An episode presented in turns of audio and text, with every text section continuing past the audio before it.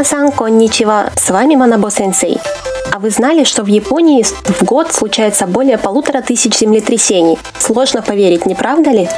А как сказать «сложно поверить» по-японски?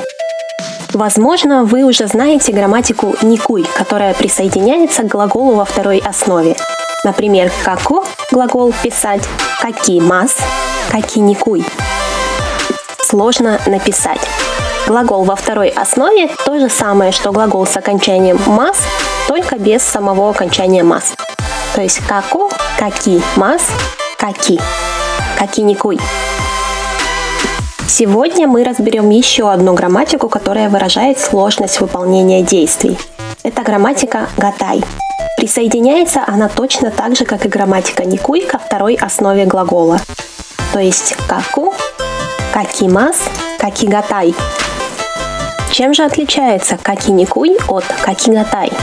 «Какиникуй» — это действие, которое сложно выполнить физически. То есть вам физически сложно что-либо написать.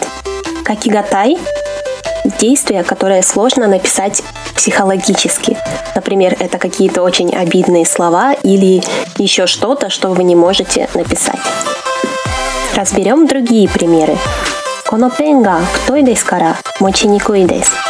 Эта ручка толстая, поэтому ее сложно держать. «Конопен» – ручка, «ктой» – толстая, «мочиникуй» сложно держать от глагола «мочимас» – «мотсу». Держать ручку сложно, потому что она толстая, то есть вам физически неудобно ее держать. Теперь разберем пример с «гатай». «Маттаку синджи гатай ханасида». «Маттаку» – абсолютно, «синджиру» – верить, «синджи гатай» – сложно поверить, «ханасей» – рассказ, то есть рассказ, в который невозможно поверить.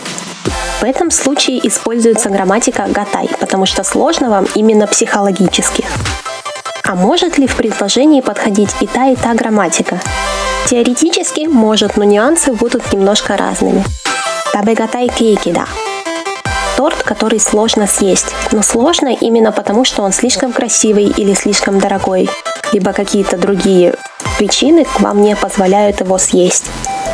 Если же мы скажем «табэ никуй кейки», это будет торт, который сложно съесть именно физически.